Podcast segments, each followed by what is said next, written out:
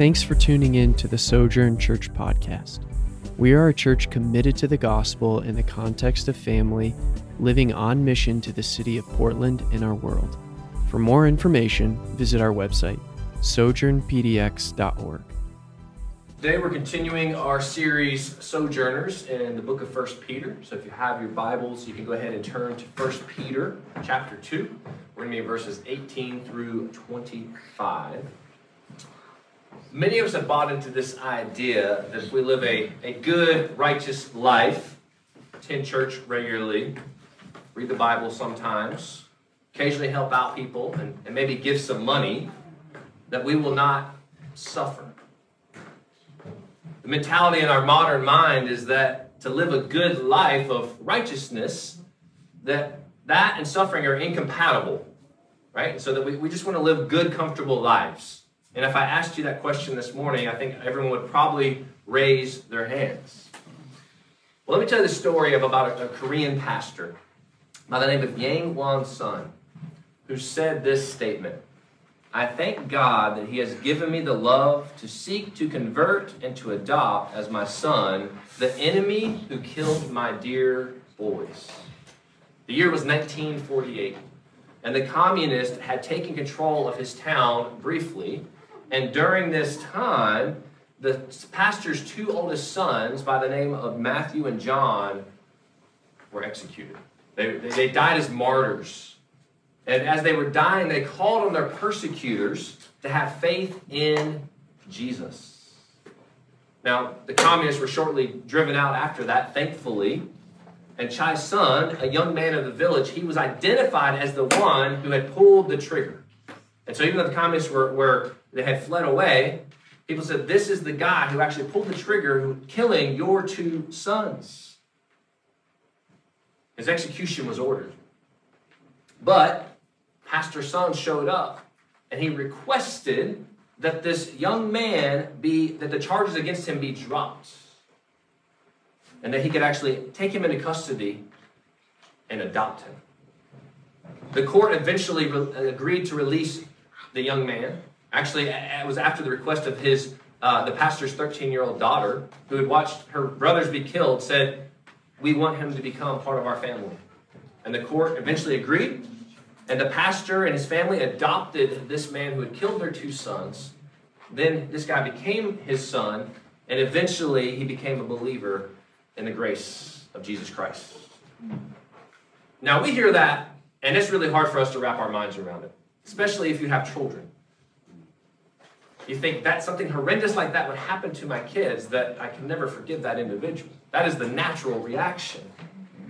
But part of that, I believe, is because most of us don't have a category, I'd say a theological category, to get our minds around this idea of righteous suffering. And we have no idea how to endure it ourselves.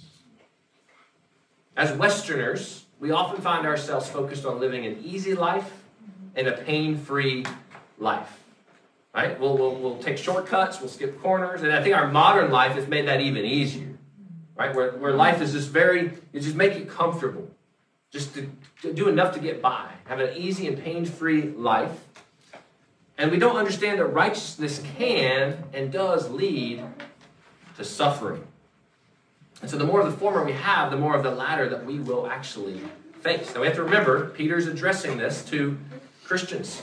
And he's letting them know to live this righteous life, even though it's going to be uncomfortable, as exiles, as sojourners, and that as a result, you actually will endure suffering. And so, this is what Peter's going to address for us today. We'll see that only when we embrace a theology of suffering that's rooted in the gospel will we be able to prepare ourselves to endure suffering when it comes. And so, to put it kind of bluntly, I think for most of us, our experience in, in the West is that even as Christians, we want to figure out how to live a pain free, easy, comfortable life. We kind of attach Jesus and the church to it and go, man, I want to live that life as best as possible and then die and go to heaven. But that's not actually what we see instructed here to these first century Christians. And I don't believe that that will be our reality in our life. And so here's my, my four points. I'm going to give them to you on the front end if you're taking notes, and then we'll, we'll break these down. The first point is going to be remember the reality of unjust suffering. Second, we will look at, remember the manner of unjust suffering. Third, we will remember the reward of unjust suffering. And then my fourth and final point today, which will be kind of where we put our biggest emphasis, is remember the example of Jesus. And so, point number one remember the reality of unjust suffering. Verses 18 and 19, 1 Peter 2 says this Servants, be subject to your masters with all respect, not only to the good and gentle, but also to the unjust. For this is a gracious thing when, mindful of God, one endures sorrows while suffering unjustly. Now, the last couple of weeks, if I'm transparent, it's been a little uncomfortable to preach through some of these verses and to even study some of these verses. But as I've told you, we go verse by verse. It forces us to go through challenging and hard topics. And so there's no way getting around it that servants here is referring to household slaves. But be reminded, Peter is writing to a first century context, not a 21st century one. And so, although they were still considered slaves, they were still ruled by masters, sometimes just and sometimes it says unjust. And it is not the same as our historical American context when we think of slavery, where slaves were mistreated, abused, killed. And I, I think all of us in the room, because I know most of you well enough, would say that was entirely wrong, completely sinful, especially the part that the church played in that. So I want us to keep that in mind. But during the first century Roman Empire, once again, it was slavery, but it was also different. They were often well educated. Some served as physicians, some served as teachers, and sometimes, although it was challenging from my study, they would sometimes get the occasion to buy their freedom. And so it, it, it was different.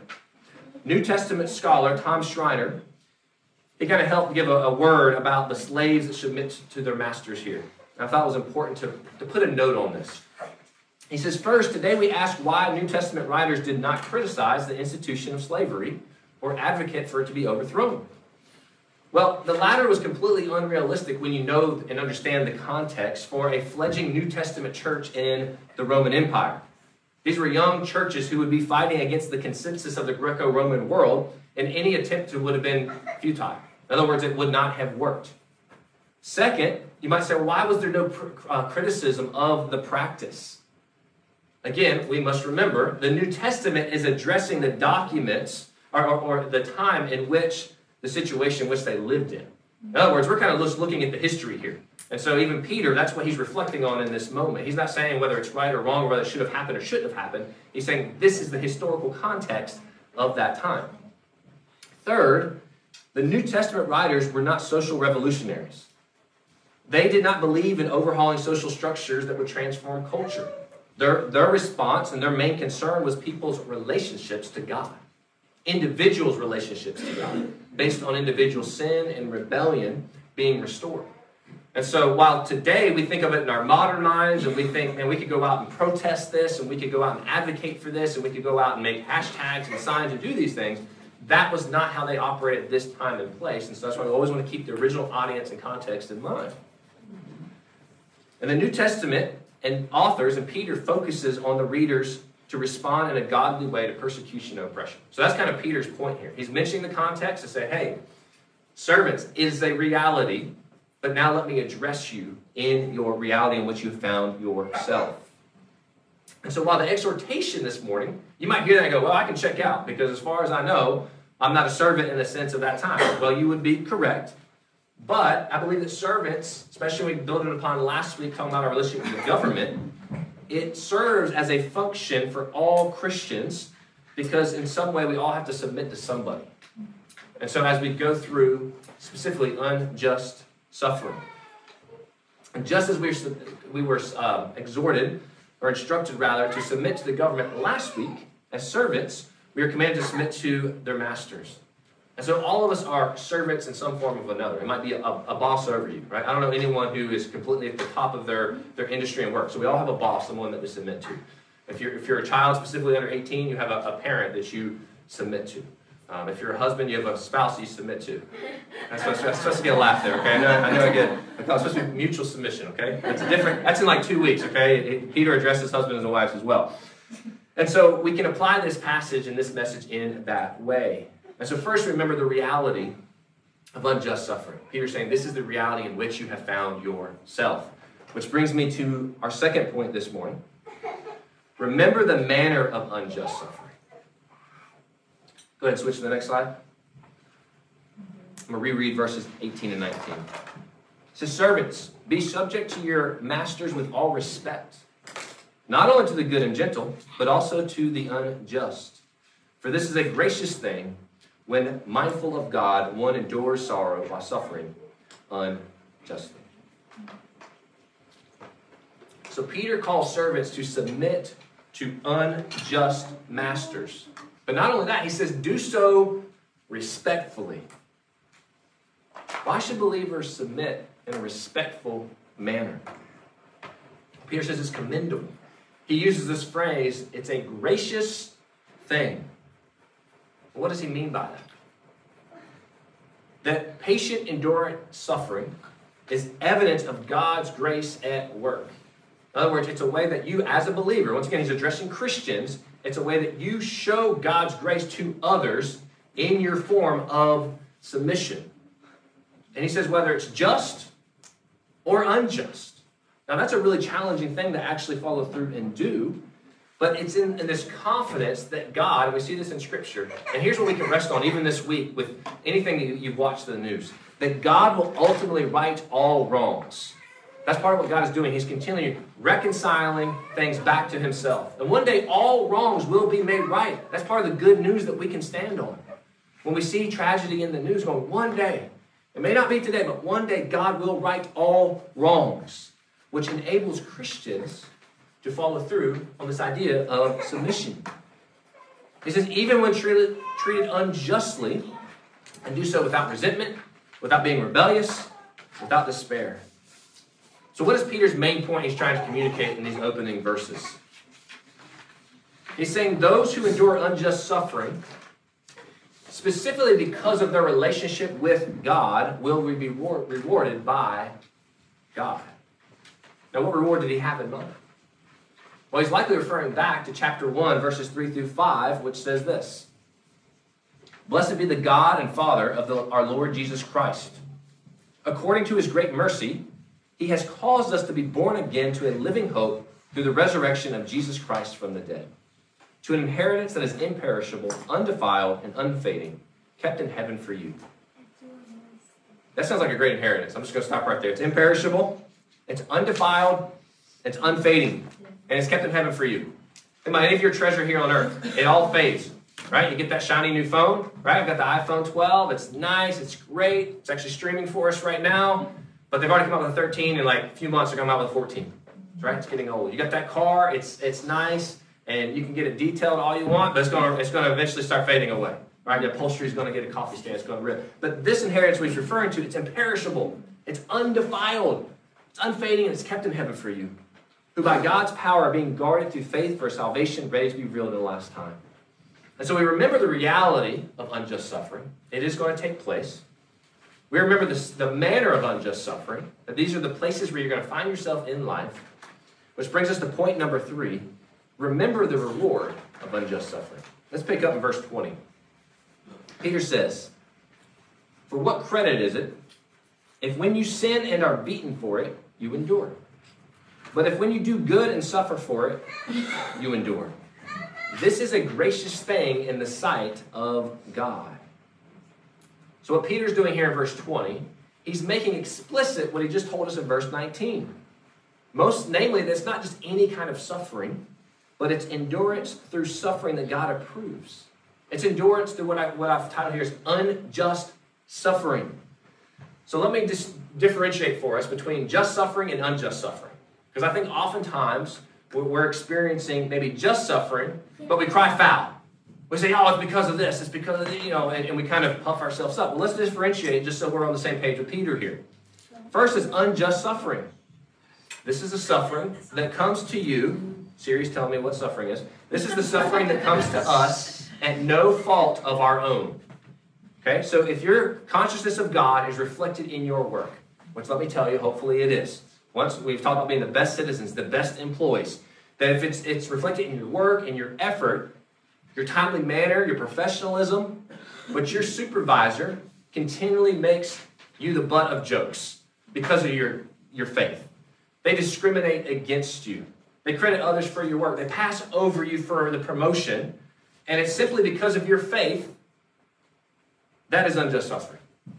That is, that is suffering that is not warranted. Now let's look at just suffering. Suffering you experience because of something you did. All right, so we need to own it when we did it. All right, we, we, all talk about this, right? So we need to, we need to kind of take the blame. Say, I, say I did. I played basketball on Thursday nights, believe it or not. And uh, we, we call it gentlemen's rules. So you have to call your own fouls. I'm a really aggressive player because I'm not a very good player. I'm not a very good shooter. So I'm like, give me defense, you know. So I'm constantly just swatting at people, and it's like I've got to call my own foul. I say, I, I own it. I did it. So we're looking at just suffering.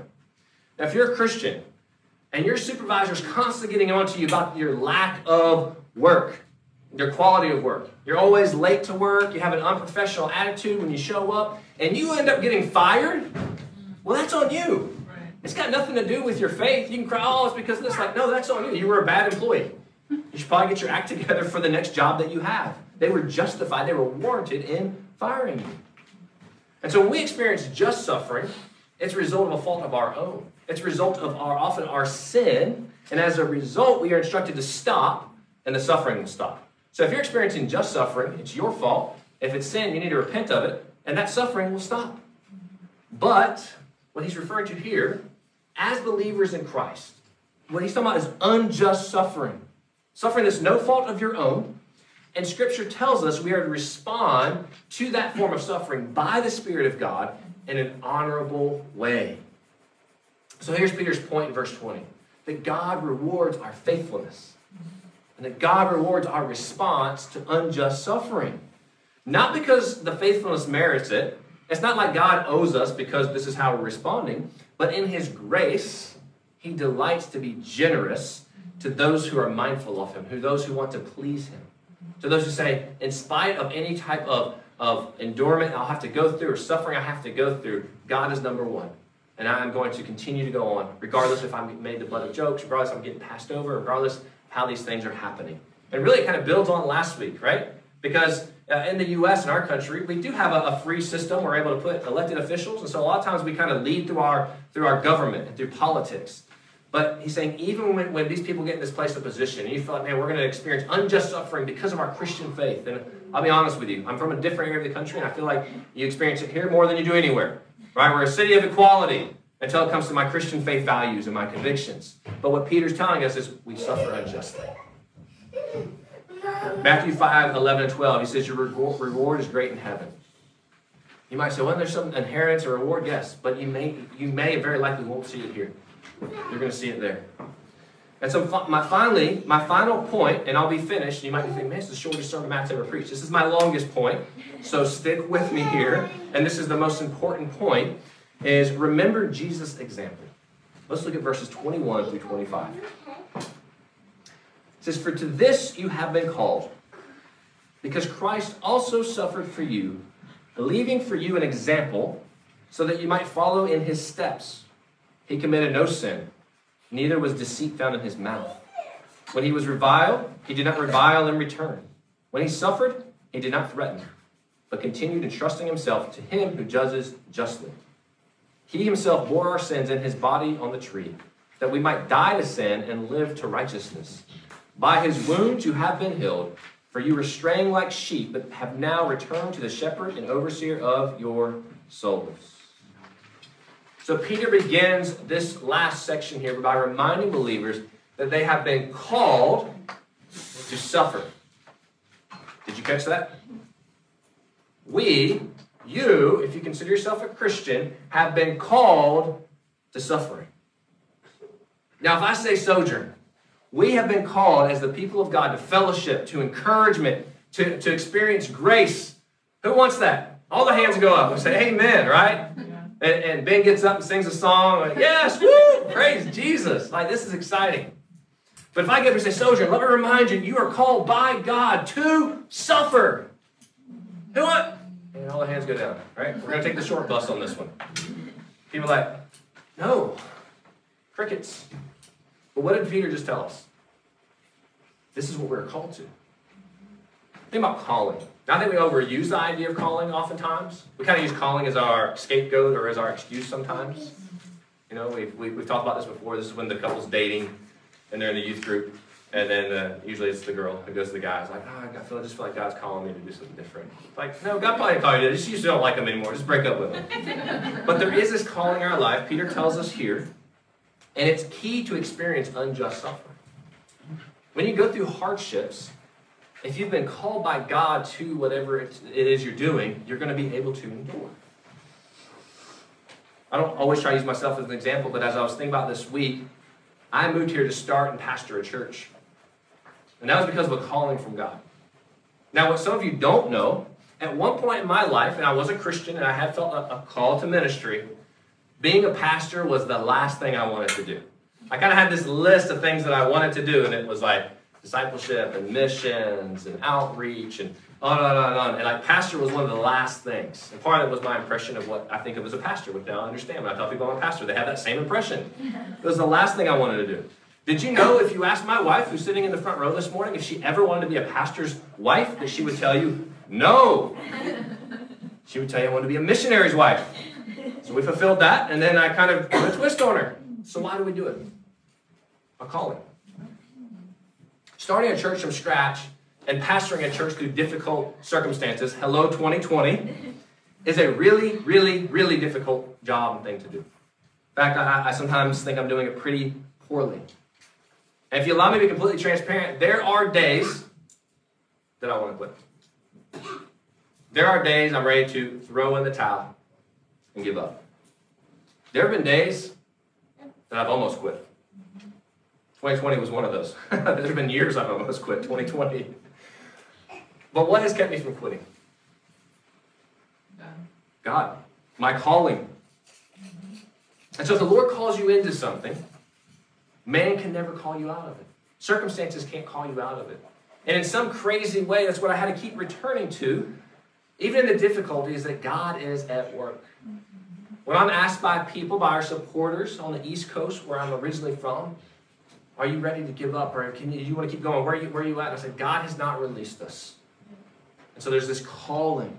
And so whatever it is, wherever you find yourself in life, I know somebody might think, I don't know what I'm called to. Well, let's start with where you're at right now. What I mean by that is where you are working, where you live, the street you live on, the neighbors that you have. Because I think sometimes callings are temporary, short term, and sometimes callings are long term. I go, God, what have you called me to here? But the point is that you can return to this calling. And so the logical question you might be asking is why? Why are we called to suffer? That Jesus suffered for us. Why are we called to suffer unjustly? There's a couple, a uh, few reasons here. First, Christ's example of suffering, which we have been called to imitate. Because Christ also suffered for you, leaving an example that you should follow in his footsteps. Second, our suffering will lead some unbelievers to see their need for repentance. The way you respond. Once again, if people in your life know that you are a Christian, they should see a difference. Not because of some religious order or rule that you're following, because of the Holy Spirit within you. I know we talked about this a little bit on Wednesday night. Do we have to open our mouth or do we not? It really doesn't matter. I think at some point you should probably open your mouth because it's like saying, hey, here's my, here's my phone number. Give me a call. Use digits if necessary. Well, you have to use digits to call someone, even on a smartphone. I mean, I guess you can say, hey, if you've got the contact, you somehow you got to type it in there, right? But I think even in your actions, there should be a difference the way that you live your life. You should be the best neighbor on your street, even if they overlook you as a neighbor because of your beliefs in Jesus. You should be the best neighbor, I mean, the best worker at your place of business, even if you hate your job. I can't tell you how many jobs I've hated. And then God put me in the job that I said I wanted to do least, the ministry. that we should be the best worker, the best spouse, the best sister, brother, uncle, aunt. 1 Peter 2.12, last week, he said, keep your conduct among the Gentiles honorable. He's using Gentiles there as, as, as those who are not in faith. So when they speak against you as evildoers, they may see your good deeds and glorify God on the day of visitation. So once again, respond honorably even when you're suffering unjustly. Third, Responding in a Christ like way in the moment of suffering is radically countercultural. Think about our city. We're a countercultural city.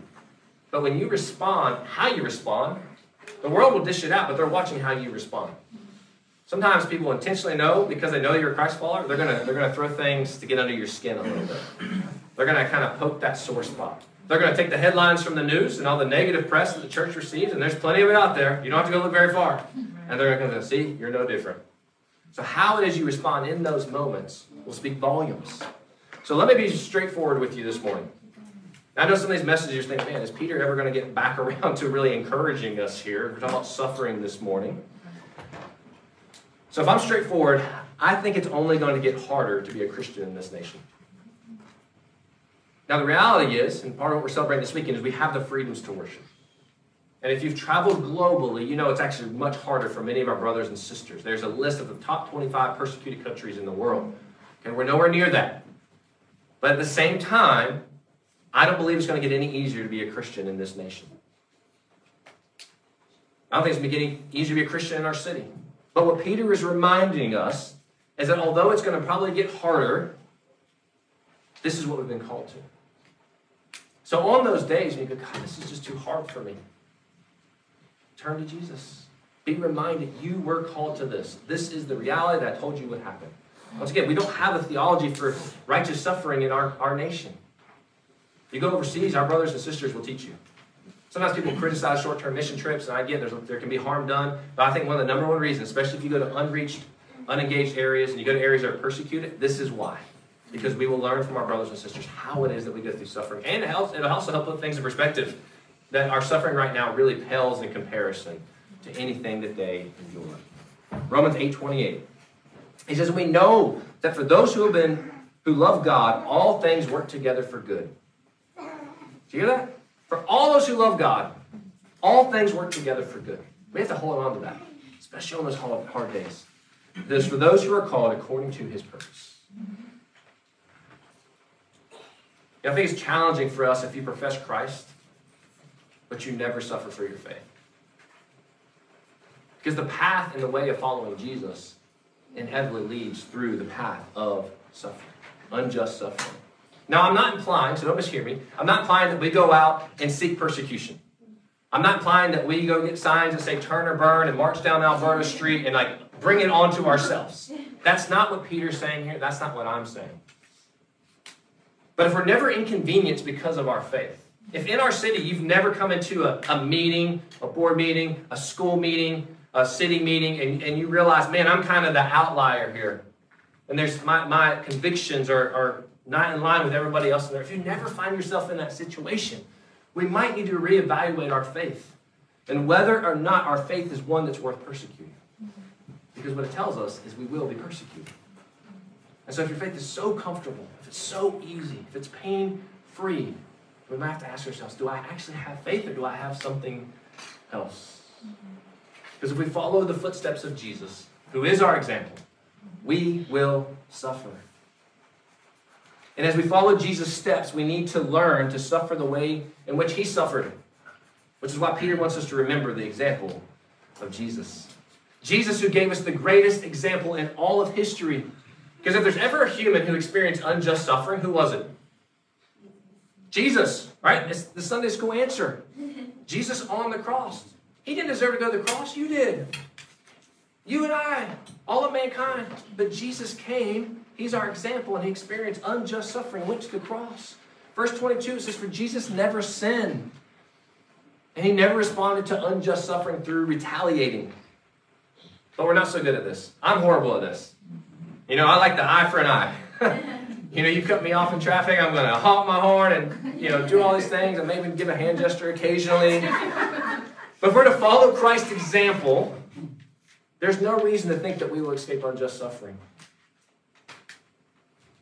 I think many of us convince ourselves that the way we respond to this is by dishing it back, right? It's almost like, man, I want to fight you now. If you respond this way, I'm coming at you. And so in the end, we, we end up sinning. My wife's shaking her head because she's seen me do this. And the Word of God points to, uh, to Jesus and calls us not to sin. It says Jesus, verse 23, he tells us he never reviled in return to those mocking him. Right? Jesus on the cross and they're mocking him. Have you ever been mocked and just stood there and, and taken it? It's not an easy thing to do. They spit on him. You ever been spit on? It may spend a long time, but I'm going to throw something if you spit on me. Or I'm going to I'm going to make a bigger loogie and spit it back on you. They placed a crown of thorns on his head and, and, and laughed about him being the king of the Jews, which he actually was the king of the Jews. Isaiah 53 7 from the passage Andrea read when we opened this morning. He said, He was oppressed and he was afflicted, yet he opened not his mouth. Like a lamb that is led to the slaughter, and like a sheep that, that before its shearer is silent, so he opened not his mouth. So Jesus never defended himself. He didn't need to. He was mocked and he never mocked back. What did Jesus do? He responded through love and forgiveness. Here's how we see Jesus respond by praying, Father, forgive them, for they know not what they do. That song that, that Ben sang this morning, I'd be lost without you. Without Christ, we can't respond this way. It's natural to respond the other way. And that's that's that struggle with our with our, our flesh side, our sin side, right? We want to store, and oftentimes we do. But there's forgiveness for that. There's repentance for that. So maybe at work you're your team leader. Or maybe at work your, your team leader, knowing that you're a Christian, regularly makes derogatory comments about Christianity. What's the natural response?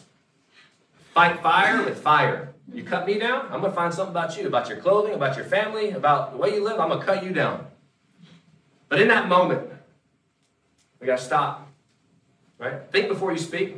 James tells us that. Our brother tells us that. I have to tell myself that a lot because you guys know I can speak. think before you speak. On the basketball court, out in the city, think before you speak. So you have to think and go, I got to remember the example of Jesus. How did Jesus respond to unjust suffering in his life? But how can we do this?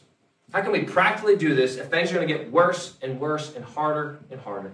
Day in and day out. How do we actually do this?